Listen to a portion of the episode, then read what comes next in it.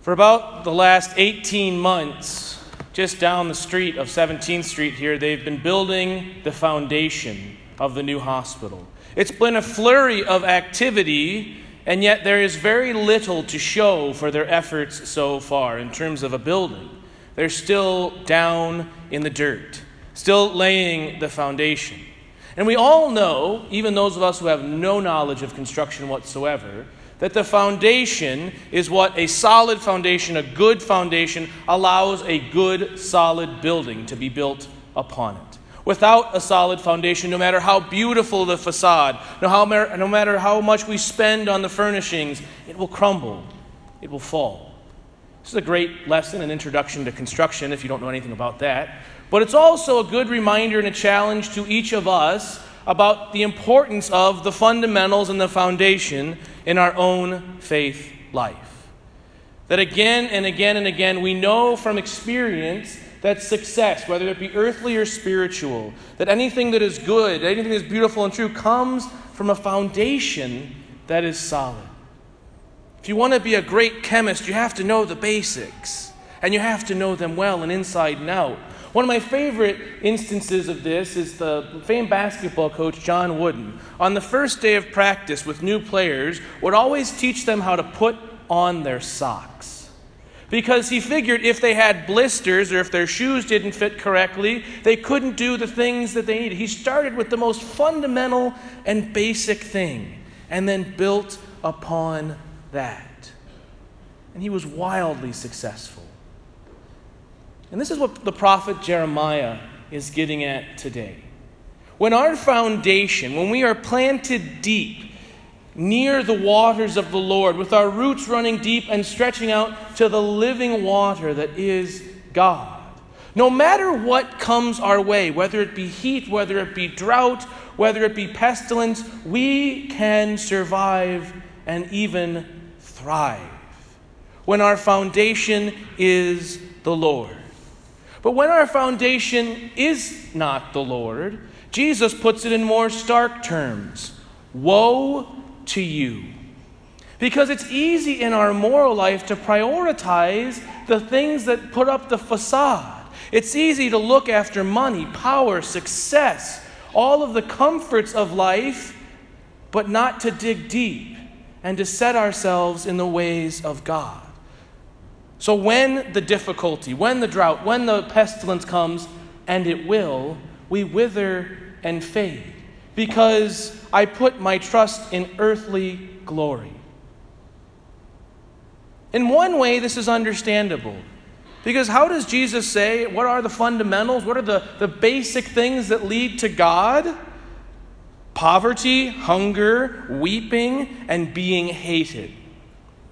On face and initial value, not one of those things is very attractive.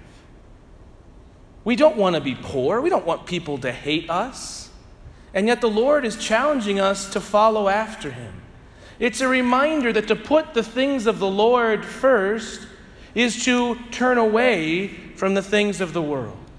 To go deep in the things that will build, a, will build an infrastructure, a foundation that will last forever.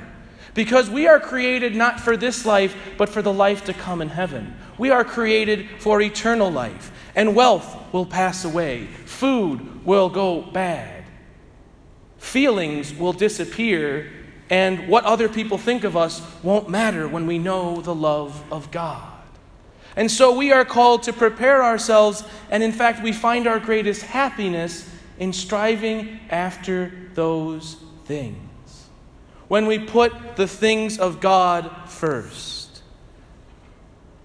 St. Paul gives us a great way to make that a part of our everyday life, and that is this He reminds us that Jesus Christ is risen from the dead. And as a result of that, everything changes. If I have nothing in terms of earthly or material wealth, but I have the risen Savior in my life, I have everything.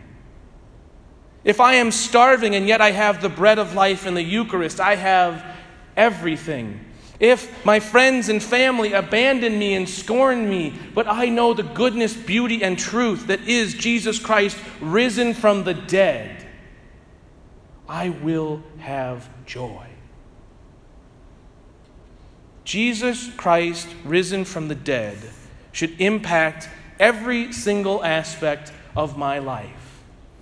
And oftentimes, and Jesus makes this very clear today, that I have to turn away from worldly things and invite the risen Savior into my life and challenge myself to put Him at the center of all I do, all I say, all I strive after in this world. And He will show me the way. One of the earliest Christian documents is the document called the Didache.